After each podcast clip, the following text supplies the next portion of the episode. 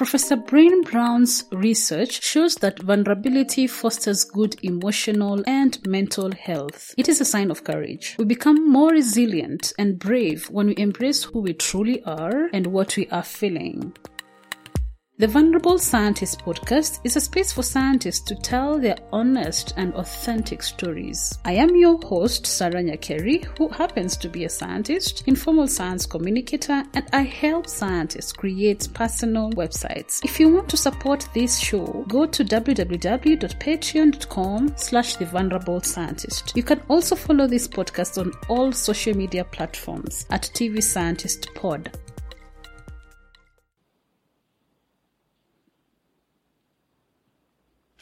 So, how was it like uh, being in university? Hmm. Oh my God. You you you've just opened like a, a door of, of of memories.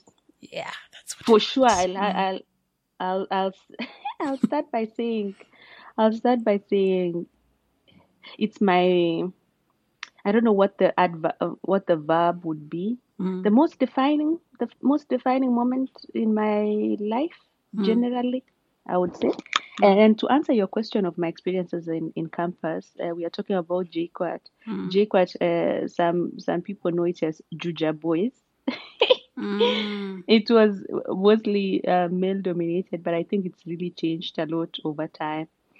For those listeners Okay, who I don't will- Mm-hmm. know, uh, if you don't know, it's Jomo Kenyatta University of Agriculture and Technology Yes, in Kenya. Okay. Mm. yes. So it's, Um, it used to be. Subdivide. Sorry, Sorry? no, go on.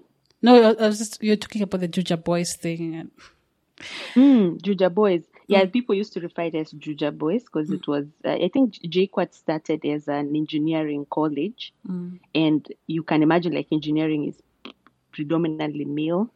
And it was, so male population was higher than female for a long time. But I suppose now it's, if it, uh, it should be equal now. okay. But yes, so I mean, over time, people people used to refer refer to JKUAT as Juja Boys. Mm, So anyway, uh, at JKUAT, it's really interesting. Like when I think back to just generally my life uh, and f- mostly focusing on my academic life, JKUAT was the defining moment in my academic career and my life in general. And uh, to give you my story of JKUAT, I'm I'm going to, to to talk about. I'm going to break it into, let me call it, academics, Mhm. and then I'll talk about leadership, Mhm. and then I'll talk about uh, and, and leadership. I'll I'll I'll do leadership and extracurricular activities, uh, mostly sports. So I'll focus on sports. I did a lot of sporting activities at JKUAT. mm, mhm. And then um, other extra extracurricular extracurricular, which is friends and boyfriends. Yes. Oh, we want those Yes. stories. Okay. I know, I know. So, and the reason why, so um, okay, let's, I will start with. Uh, let me start with academics Academic. because obviously I was admitted to JKUAT for academics. Yeah. Yes, and maybe my mom will listen to this podcast, so it's a safe place to start from. academics. academics. I I joined JKUAT. Now remember, and and and my themes, like the way I, it's really interesting how my academic life has been. So you remember, I joined Ma- Mercy Girls 298, and I was one of the one of the people, one of the students with lowest marks Mm. believe me or not, even with the having, I was the best student in Kipkelion district. I had uh, 80 points, A minus. In my class, in my mechanical class uh, of 2010, it was 2010 to 2014. Mhm. Regular students, gov- the it's called regular regular students or government sponsored students. I was one of the least actually in the class with that with those points Great. Mm. right? We had straight A students coming from all these national schools, Nairobi, Nairobi High, Mm. uh, Sacho High, all Starehe Alliance. So we, I was in a, I was in a class with super bright, super, super bright candidates, top cream of the country, and it was intimidating. When I look back to 2010, I was really intimi- intimidated. Uh, and I, at some point, I wasn't sure. At some point, actually, I wasn't, um, I wasn't sure if I, I wasn't sure if I had chosen if I had made a white a wise choice, Mm. mostly based on the fact that I I thought it was it was going to be hard and maybe I would not handle it. And and we were only nine girls in a class of 80 students, and so I think that also made situation worse because I thought, okay, maybe this thing is not for ladies. But anyway, uh, even with that, I was still, I was very determined to, I was very determined to to do well, and I was set. My eyes were set on first class from day one. I did not know if it was going to be possible, but anyway, they tell us to shoot for the moon. Yeah. If you if you don't get to the moon, you can land on stars. You're saying that you mentioned in the schools, like people had higher grades than you. And also, they Yes. also, in addition to that, they came from national schools. Which school, Yes. what was the grade for your school according to this national or whatever things? Oh, my, my school my, my school is not national for sure. It it was? was it was um uh we, we, I'm not sure if even if it's uh I would say maybe I'm not sure if it's even provisional. Is it provisional? Yeah, maybe provisional. So just, But our average grade was I think was it a six? Six or Mm. seven? Or even less than that. so that's, Points average. that's B. That's, Mm-hmm. Or even less. or, or less than that. So I just I just wanted people to feel for a listener who who doesn't know, understand what when you say alliance and Starehe and comparing to Mercy Girls, uh, they they get a feel of that girl who is coming from a school in Kericho, and um, she did well, yes. Um, according to the, the district, she's the top. But when she comes to Nairobi, she, when she comes to a big university in Kenya, she she she's in a class with people who come from higher schools and with better grades. And also, on top of that, she's a lady, and she's like nine, one of the nine chicks out of I don't know, uh, 71, 71 boys. 80 something. 80 think we something 80 boys. something in first Oh. year. No, no, we were uh, the total, total. Oh, yeah, yeah, sorry, sorry. So, so boys in class would be around 71 years because we were around 80 in total. Yeah, so I can imagine it's still you set your goal to actually get a first class. You're you're still thinking, I need to get this first class when you're in first year. Mm-hmm. I'll continue from there.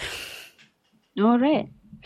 So that we still on the on the topic of academics, and then Yes. we will go to leadership and sports, and then uh, boyfriends Yes, later. yeah, So okay. anyway, so on the academics, I was uh, yeah. I, I even don't know like when we were chatting with my friends and they were asking me why was I striving for first class, mm. and I, to be honest, I I don't know like but but one thing I one thing I wanted to do, I mm. just realized that I just realized how much my parents had put in me, how mm. much confidence they had in me, and they showed it. Like on their face, they were not faking it when they told me you've got what it takes. And when I passed after after that after Form Four exam, I remember my dad uh, bought a phone for me, and that was a big deal. Um, and, and and my mom and my mom telling me, you see, I told you, I told you, you had 298 just because of this and this. And for a kid, that confidence from your parents, from your guardians, it's everything. For sure, it's everything. And and so first year, I wanted to do the same. Like I wanted to to to cruise through five years Hmm. and produce the same kind of results, so that I see the same kind of pride in my hmm. parents' face. Hmm. That was the the number one motivating factor. Now I didn't know like it was gonna open, it was gonna do more than that, like make my parents proud, and also like opened doors, very many doors for me. And as we speak, I'm I'm, uh, I'm at MIT, and it's because of that. Yeah. Uh, it started from that from that first year, from that dream of mine in first year, that I was hoping to please my parents, but it did more than that. So anyway, and I have to say that I was when I think back to first year, the the the confidence and and and while I'm saying this, I, I'm I'm trying to speak to someone who who are doubting themselves, mm-hmm. and most of the time it's a minority person in a group.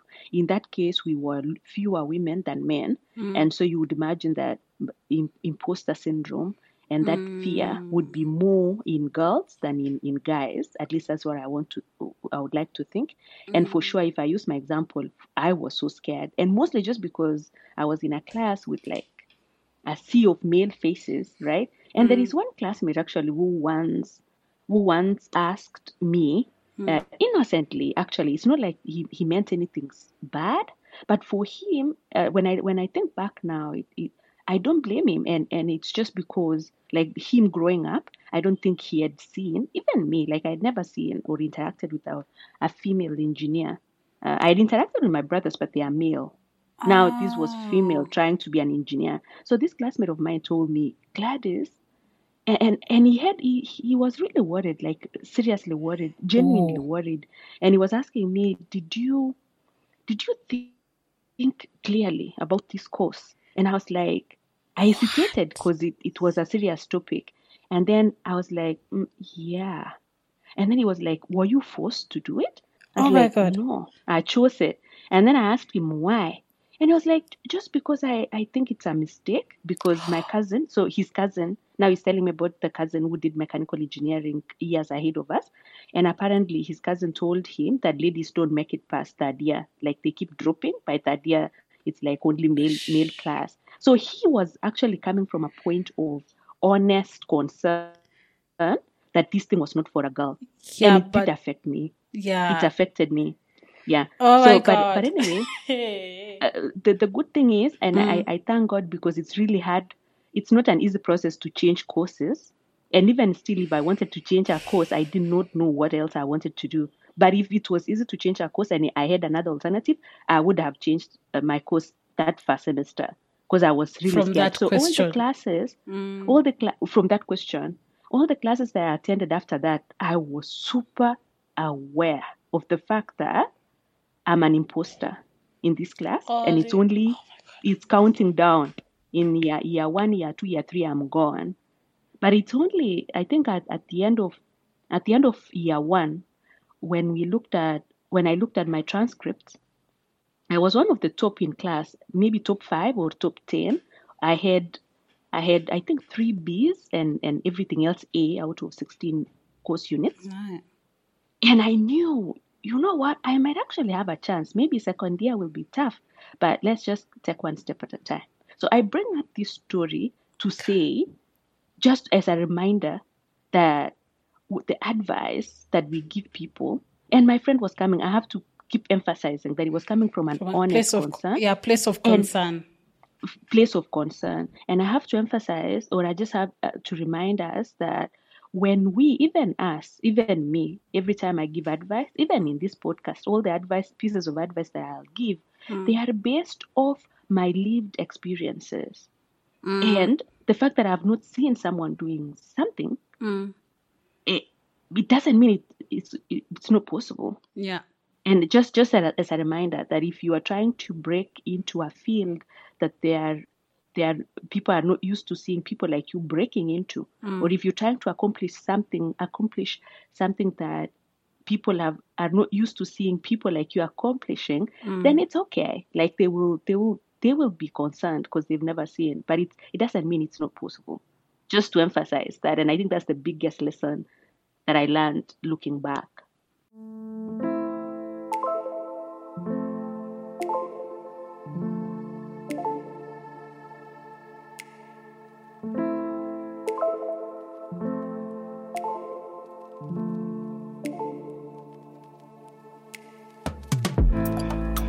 Do you want to learn about the strategies for enrolling, thriving, and excelling in a PhD program? Dr. Gladys Ngetich has written a book on the PhD journey with lessons from various PhD students across the globe and from her lessons as an ex Oxford PhD student. Dr. Gladys is now a postdoc researcher at MIT. For you to get a chance to get a free book, post your favorite podcast episode of the Vulnerable Scientist podcast on any social media account and tag the Vulnerable Scientist social media account with the hashtag the Vulnerable Scientist Book Giveaway.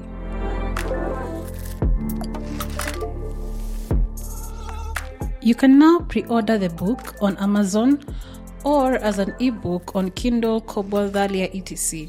You can get more information on this book on www.gladyschepkirui.com slash books.